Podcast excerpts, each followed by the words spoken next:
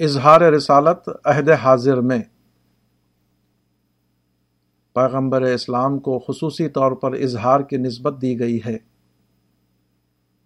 آپ کے دین کے لیے مقدر کر دیا گیا ہے کہ وہ تمام ادیان پر غالب و سر بلند ہو۔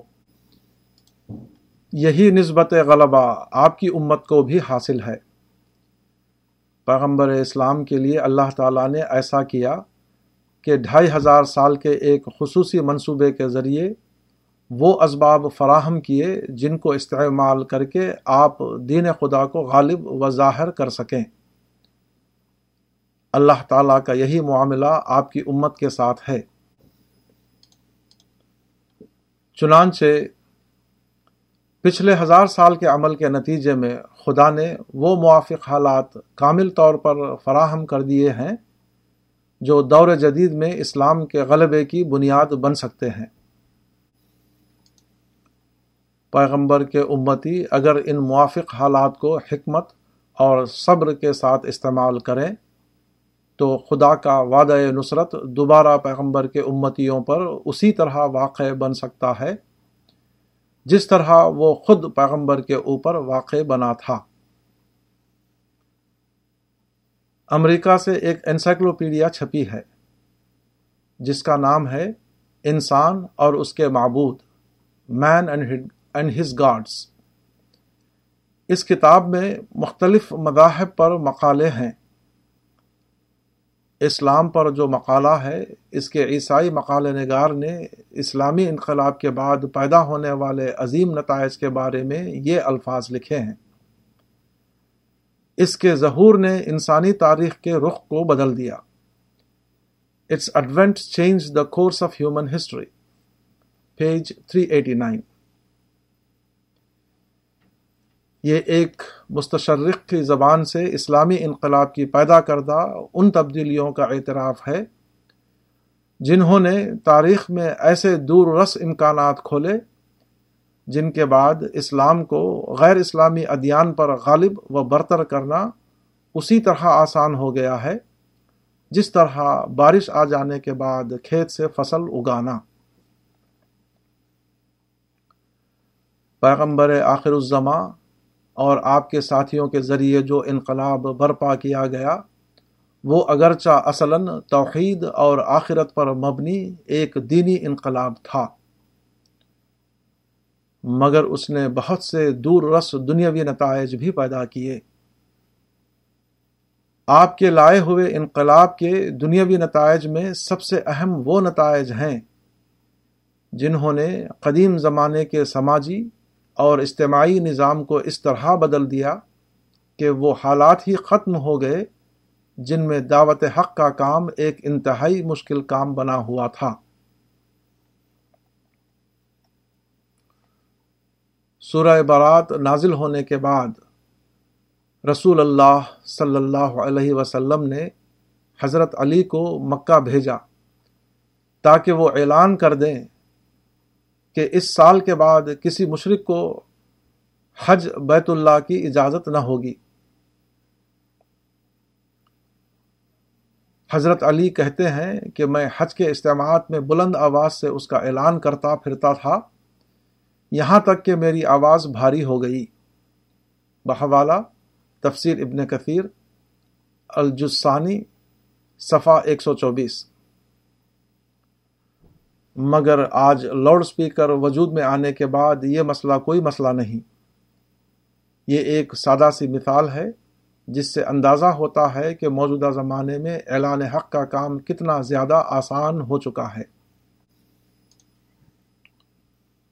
دین کی دعوت کے دو بڑے دور ہیں۔ ایک، پیغمبر آخر الزما کے ظہور سے پہلے۔ دوسرا، پیغمبر آخر الزما کے ظہور کے بعد۔ رسول اللہ صلی اللہ علیہ وسلم سے پہلے خدا کی جو کتابیں آئیں، ان کی حفاظت کی ذمہ داری خود ان امتیوں پر ڈالی گئی جن کے پاس وہ کتابیں بھیجی گئی تھیں۔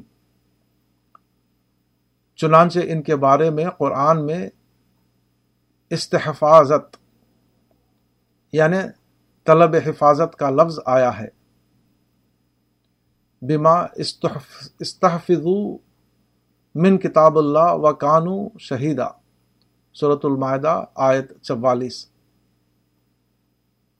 مگر قرآن کی حفاظت کے بارے میں فرمایا گیا کہ خدا نے اس کتاب کو اتارا ہے۔ اور وہی اس کی حفاظت کا ذمہ دار ہے۔ انا نحن نزل نہ و انا لہو لحافظون۔ صورت الحج، آیت نو۔ رسول اللہ صلی اللہ علیہ وسلم کی بعثت کے ساتھ خدا کا یہ منصوبہ تھا کہ شرک کو مغلوب کیا جائے اور توحید کو دنیا میں غالب فکر کا مقام عطا کیا جائے۔ بحوالہ صورت الانفال آیت انچالیس۔ یہ کام اتنے مختلف اسباب کی مساعدت چاہتا ہے جو صرف اللہ کے اختیار میں ہے۔ چنانچہ اللہ نے ڈھائی ہزار سالہ عمل کے نتیجے میں وہ موافق حالات پیدا کیے جن کو استعمال کر کے آپ نے شرک کو مغلوب کیا اور توحید کو فکری غلبے کے مقام پر پہنچایا۔ رسول اور اصحاب رسول کی کوششوں سے جو انقلاب آیا، اس کے بعد شرک ہمیشہ کے لیے مغلوب ہو گیا۔ اب اس کی کوئی امید نہیں کہ شرک دوبارہ ایک غالب فکر کی حیثیت سے دنیا میں چھا سکے۔ تاہم، موجودہ زمانے میں دوبارہ یہ واقعہ ہوا کہ توحید نے غالب فکر کی حیثیت سے اپنا مقام کھو دیا۔ اس بار یہ واقعہ الحاد کے ہاتھوں سے ہوا۔ چنانچہ آج کی دنیا میں الحاد نے غالب فکر کی حیثیت حاصل کر لی ہے۔ بے خدا ذہن یا سیکولر ذہن آج دنیا کا غالب ذہن ہے۔ اس کے مقابلے میں توحید کا ذہن عملاً دوسرے درجے پر چلا گیا ہے۔ اللہ تعالیٰ کو یقیناً معلوم تھا کہ آئندہ دور الحاد آنے والا ہے۔ اس لیے اس کی نصرت دوبارہ متحرک ہوئی۔ پچھلے ہزار سالہ عمل کے دوران اس نے دوبارہ ایسے حالات پیدا کرنے شروع کیے جو بالآخر غلبہ توحید کی جد و جہد کے لیے موافق زمین کا کام کر سکیں۔ یہ عمل اب اپنی تکمیل کے مرحلے میں پہنچ گیا ہے۔ آج اگرچہ بظاہر الحاد کا غلبہ ہے، مگر وہ موافق حالات پوری طرح پیدا ہو چکے ہیں جن کو استعمال کر کے دوبارہ توحید کو غالب فکر کا مقام دیا جا سکے۔ مثال نمبر ایک۔ حضرت ابراہیم علیہ السلام نے تقریباً چار ہزار سال پہلے قدیم عراق کے دارالسلطنت ار کے لوگوں کو پکارا کہ ایک خدا ہے جو نفع و نقصان کا مالک ہے۔ خدائی میں کوئی اس کا شریک نہیں۔ اسی لیے تم اسی سے حاجتیں مانگو اور اسی کی پرستش کرو۔ اس دعوت توحید کے خلاف اس وقت کے مشرق بادشاہ نمرود کلدانی نے اتنا سخت رد عمل ظاہر کیا کہ آپ کو آگ کے اولاؤ میں ڈال دیا۔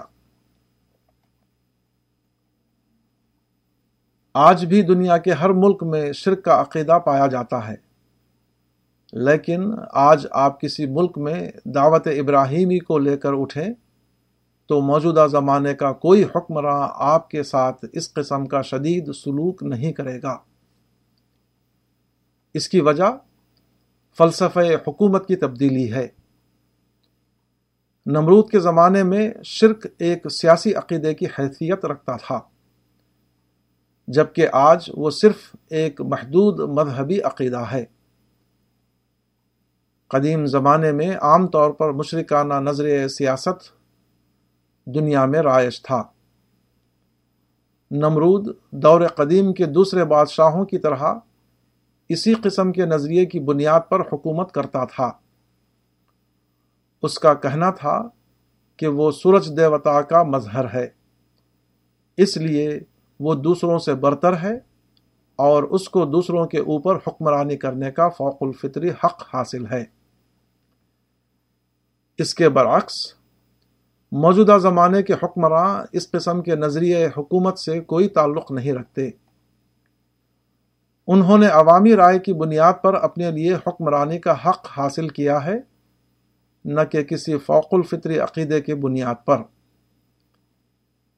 یہی وجہ ہے کہ توحید کی دعوت میں موجودہ حکمرانوں کو اپنے اقتدار کے لیے کوئی چیلنج نظر نہیں آتا، جبکہ نمرود اور دور قدیم کے دوسرے بادشاہوں کو توحید کا عقیدہ پھیلنے میں اپنی سیاسی جڑ کٹتی ہوئی دکھائی دیتی تھی۔ قدیم زمانے میں جب کوئی پیغمبر اٹھتا تو اکثر پہلے ہی مرحلے میں وقت کے اقتدار سے اس کا ٹکراؤ شروع ہو جاتا اور غیر ضروری قسم کے مشکلات اس کی راہ میں حائل ہو جاتی۔ اس کی وجہ سیاسی ادارے کے ساتھ فوق الطبی عقائد کے یہی وابستگی تھی۔ قدیم زمانے کے بادشاہ عوام کو یہ یقین دلا کر ان کے اوپر حکومت کرتے تھے کہ وہ دیوتاؤں کی اولاد ہیں۔ خدا ان کے اندر حلول کر آیا ہے۔ ایسے ماحول میں جب توحد خالص کی آواز بلند ہوتی تو ان کو نظر آتا کہ وہ ان کے سیاسی استحقاق کو بے اعتبار بنا رہی ہے۔ یہ اعتقادی پیچیدگی ان کو دائی حق سے ٹکرا دیتی تھی۔ اسلام نے ثابت کیا کہ ہر قسم کی فوق الفطری حیثیت صرف خدا کو حاصل ہے۔ اس نے اعلان کیا کہ تمام انسان برابر ہیں۔ ایک کو دوسرے پر کوئی فضیلت حاصل نہیں۔ اس طرح اسلام نے سیاسی ادارے کو اعتقادیات سے جدا کر دیا۔ اب حکومت کرنے کا حق کسی کو عوامی رائے سے ملتا تھا، نہ کہ خدا سے کسی قسم کے پرسرار رشتے کی بنیاد پر۔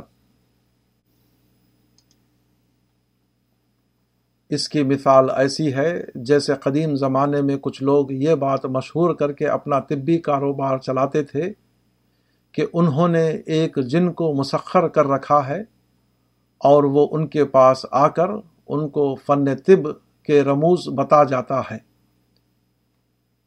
ایسے ماحول میں اگر کوئی شخص یہ آواز بلند کرے کہ علم طب میڈیکل کالج میں سکھایا جاتا ہے نہ کہ جنات کے ذریعے حاصل ہوتا ہے، تو مذکورہ قسم کے طبیب ایسے شخص کے سخت مخالف ہو جائیں گے۔ مگر موجودہ زمانے کے M B B S doctor کو ایسی تحریک سے کوئی عداوت نہ ہوگی۔ نمبر دو رسول اللہ صلی اللہ علیہ وسلم کے لائے ہوئے انقلاب کے ذریعے تاریخ کا رخ موڑنے کا عمل ساتویں صدی عیسوی میں شروع ہوا تھا۔ اب وہ اپنی انتہا کو پہنچ چکا ہے۔ دین کے دائیوں کے لیے اب خود انسانی اصلاح خانے میں ہر قسم کے تائیدی اسباب موجود ہیں۔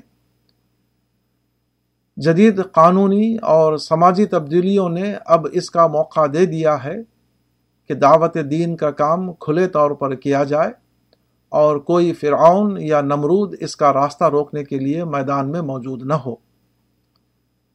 حقائق کی دنیا جو اب انسان کے علم میں آئی ہے، اس نے ایسے دلائل جمع کر دیے ہیں جو دین کی صداقت کو خالص علمی طور پر ثابت شدہ بنا سکیں۔ موجودہ زمانے میں ایک عظیم فکری انقلاب آیا ہے۔ یہ انقلاب وہی ہے جس کو عام طور پر سائنسی انقلاب کہا جاتا ہے۔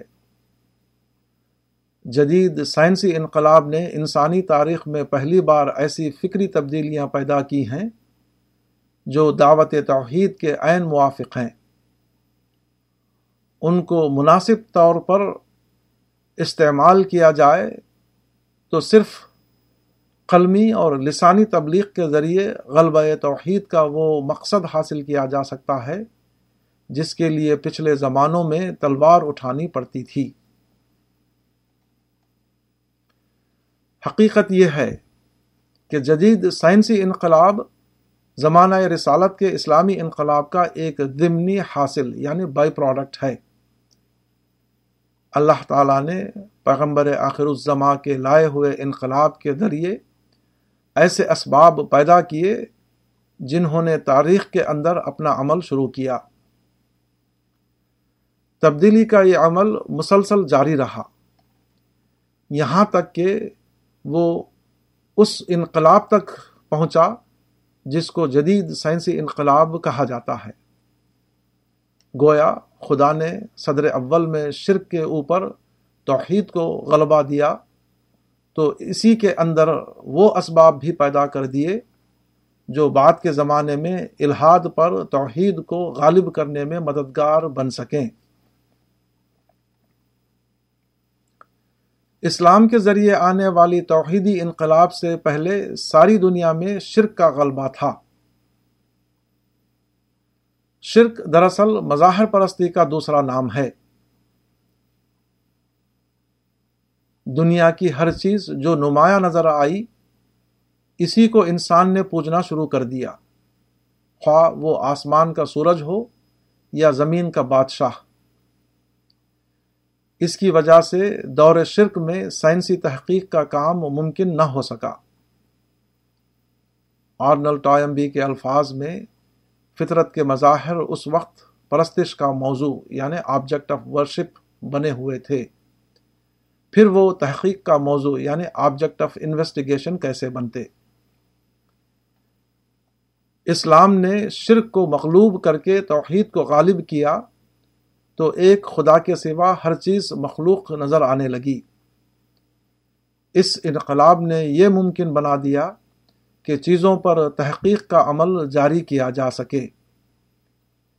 یہ عمل ابتدائی صورت میں دور اول ہی میں شروع ہو گیا تھا۔ ایک بار چاند گرہن کے موقع پر رسول اللہ صلی اللہ علیہ وسلم نے فرمایا کہ سورج گرہن اور چاند گرہن اللہ کی نشانیوں میں سے دو نشانیاں ہیں۔ وہ کسی بڑے آدمی کی پیدائش یا موت کی بنا پر نہیں ہوتے۔ اس طرح آپ نے مادی بڑائی کی بھی نفی کر دی اور انسانی بڑائی کی بھی۔ یہ فکری لہر عقیدے سے الگ ہو کر یورپ پہنچی اور بلاخر جدید انقلاب کا سبب بنی۔ نمبر ایک، اس انقلاب کا ایک فائدہ یہ ہوا کہ توہماتی دور کا خاتمہ ہو گیا۔ توہم پرستی کیا ہے؟ توہم پرستی نام ہے حقائق کی بنیاد پر رائے قائم کرنے کے بجائے، مفروضات و قیاسات کی بنیاد پر رائے قائم کرنے کا۔ مثلا یہ فرض کر لینا کہ جب کسی بڑے آدمی کی موت ہوتی ہے تو سورج یا چاند گہنا جاتے ہیں۔ یہ دہن اسلام کی طرف بڑھنے میں سب سے بڑی رکاوٹ ہے۔ ایسا آدمی حقائق واقعی کی بنیاد پر اسلام اور غیر اسلام کا جائزہ نہیں لیتا، بلکہ پیشگی مفروضات کی بنیاد پر بلا دلیل ایک کو صحیح اور دوسرے کو غلط مان لیتا ہے۔ مثلا اسلام تاریخی طور پر ایک مستند دین ہے اور دیگر تمام مذاہب تاریخی اسناد سے محروم ہیں۔ مگر توہمات کے دور میں انسان اس کو اہمیت نہیں دے پاتا تھا۔ جدید دور نے اس کو پوری اہمیت کے ساتھ لیا۔ چنانچہ موجودہ زمانے میں تنقید عالیہ، ہائر کرٹیسزم کے نام سے ایک مستقل فن وجود میں آ گیا ہے۔ اس فن کے تحت یہ حقیقت پوری طرح مسلم ہو گئی ہے کہ تاریخی طور پر معتبر دین صرف اسلام ہے۔ دوسرے ادیان کو تاریخی اعتباریت کا درجہ حاصل نہیں۔ نمبر دو، سائنسی ذہن نے کائنات کو تجربہ اور مشاہدے کی روشنی میں جاننے کی کوشش کی۔ اس کے نتیجے میں کائنات میں چھپے ہوئے ایسے فطری حقائق انسان کے علم میں آئے جو اسلام کی تعلیمات کی تصدیق اعلیٰ سطح پر کر رہے ہیں۔ مثال کے طور پر انسان کی تحقیق نے بتایا کہ کائنات میں ہر جگہ ایک ہی قانون فطرت کار فرما ہے۔ جو قانون زمین کے احوال پر حکمراں ہے، وہی قانون کائنات کے دور دراز مقامات پر بھی حکمراں ہے۔ اس سے یہ ثابت ہو جاتا ہے کہ اس کائنات کا خدا صرف ایک ہے۔ دو خدا یا بہت سے خداؤں کی اس کائنات میں گنجائش نہیں۔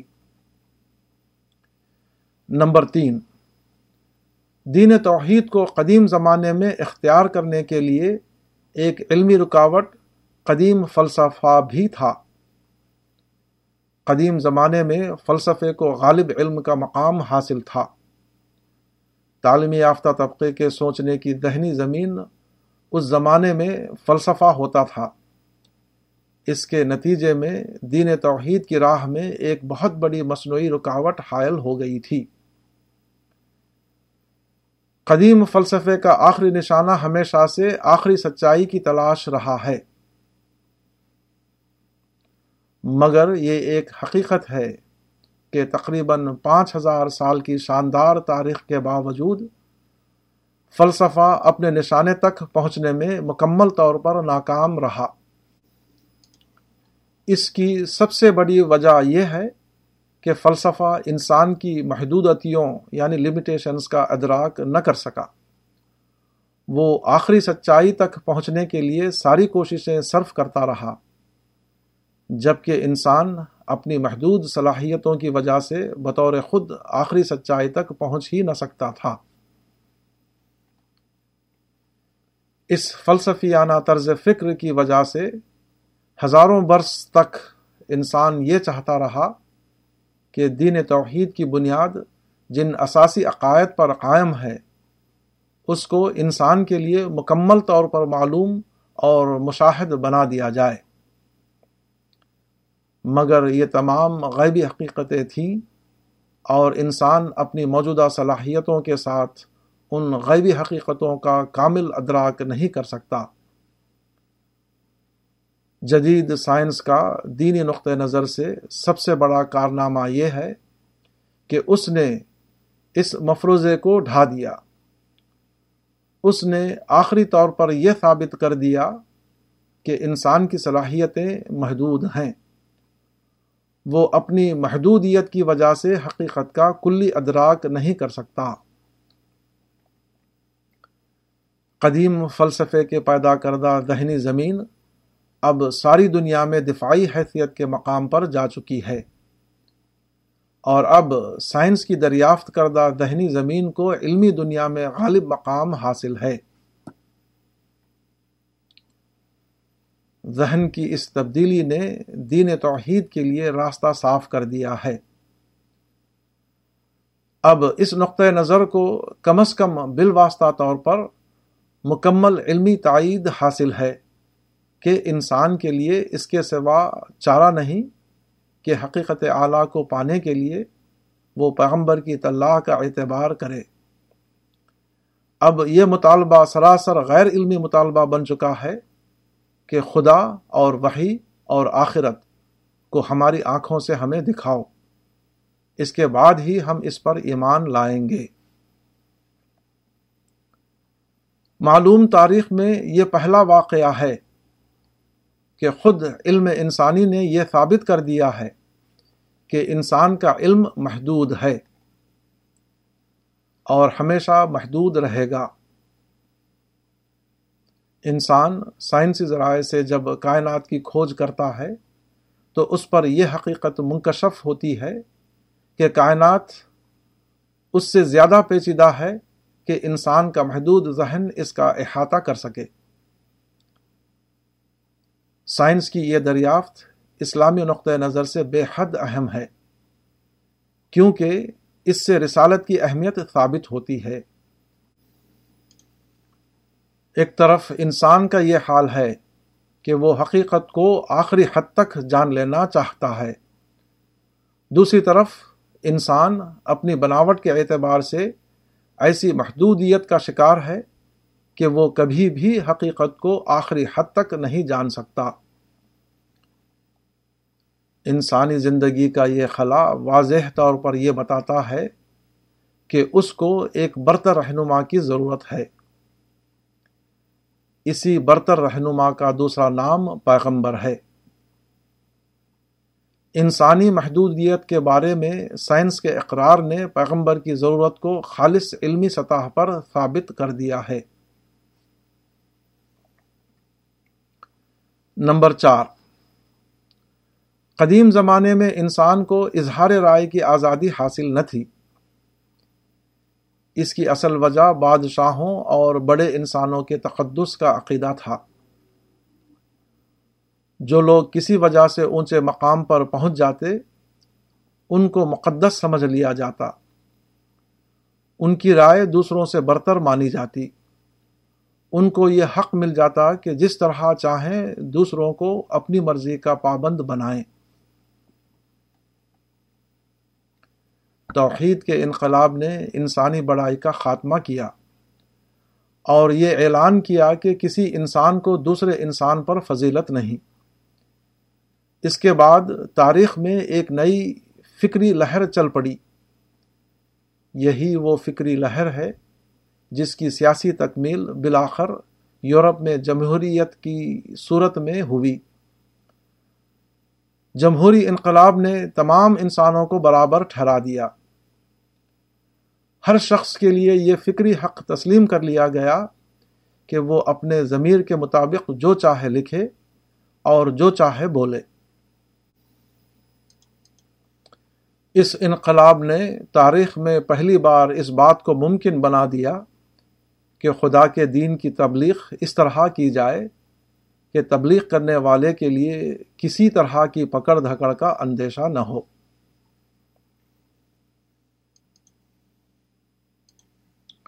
نمبر پانچ۔ سائنس نے آج کے انسان کے لیے خدا کی بہت سی وہ مادی نعمتیں کھولی ہیں جو ہزاروں برس سے کائنات کے اندر چھپی ہوئی تھیں۔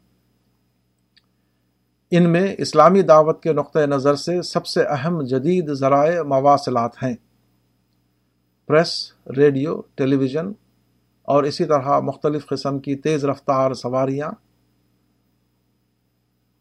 یہ چیزیں اسلام کے حق میں عظیم نعمتیں ہیں۔ ان کو استعمال کر کے اسلامی دعوت کو عالمی سطح پر پھیلایا جا سکتا ہے۔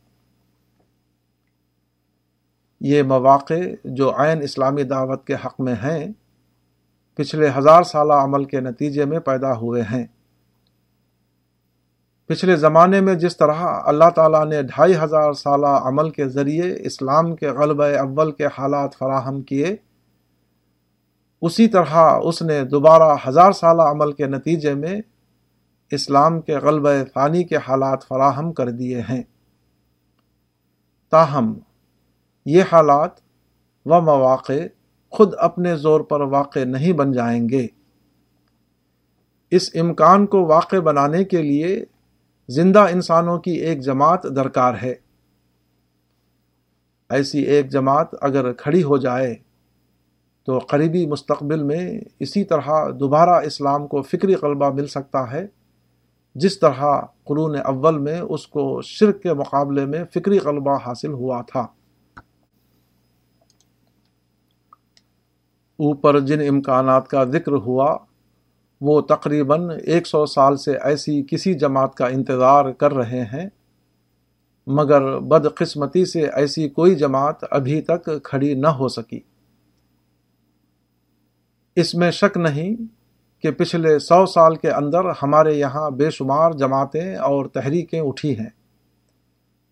مگر یہ تحریکیں وقتی حالات خصوصاً سیاسی حالات کے رد عمل کے طور پر اٹھی، نہ کہ اس ربانی شعور کے تحت، جو پچھلے ہزار سال سے تاریخ کے اندر کام کرتا رہا ہے اور چودہویں صدی ہجری میں اپنی تکمیل کو پہنچا ہے۔ سیرت کی کتابوں میں آتا ہے کہ بدر کے میدان میں جب طاقتور اہل کفر، بظاہر کمزور اہل ایمان کے اوپر ٹوٹ پڑے تو رسول اللہ صلی اللہ علیہ وسلم شدت احساس کے تحت سجدے میں گر گئے اور اللہ تعالیٰ سے نصرت کی دعائیں مانگنے لگے۔ اس نازک لمحے میں آپ کی زبان سے جو کلمات نکلے، ان میں سے ایک جملہ یہ تھا اللہ ان تحلق حادث الصابہ لا تعبد بادہ فی الارض۔ خدایا، اگر یہ گروہ ہلاک ہو گیا، تو اس کے بعد زمین میں تیری عبادت نہ ہوگی۔ یہ کوئی مبالغہ نہ تھا۔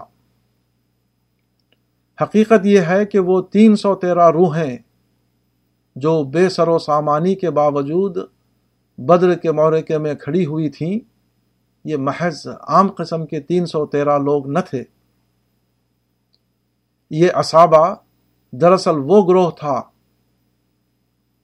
جس پر ڈھائی ہزار سالہ تاریخ منتحی ہوئی تھی۔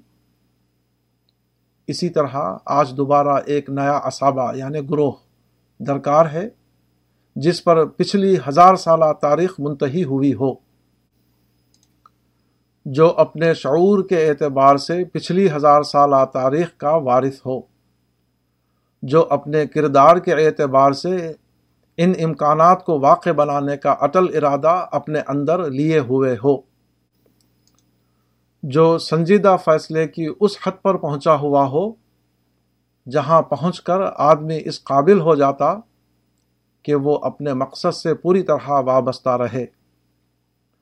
کوئی بھی خارجی واقعہ اس کو اس کے نشانے سے ہٹانے والا ثابت نہ ہو۔ یہی وہ لوگ ہیں جو خدا کے کاغ میں اپنا کاغ ملائیں گے اور بالآخر یقینی کامیابی کی منزل تک پہنچیں گے۔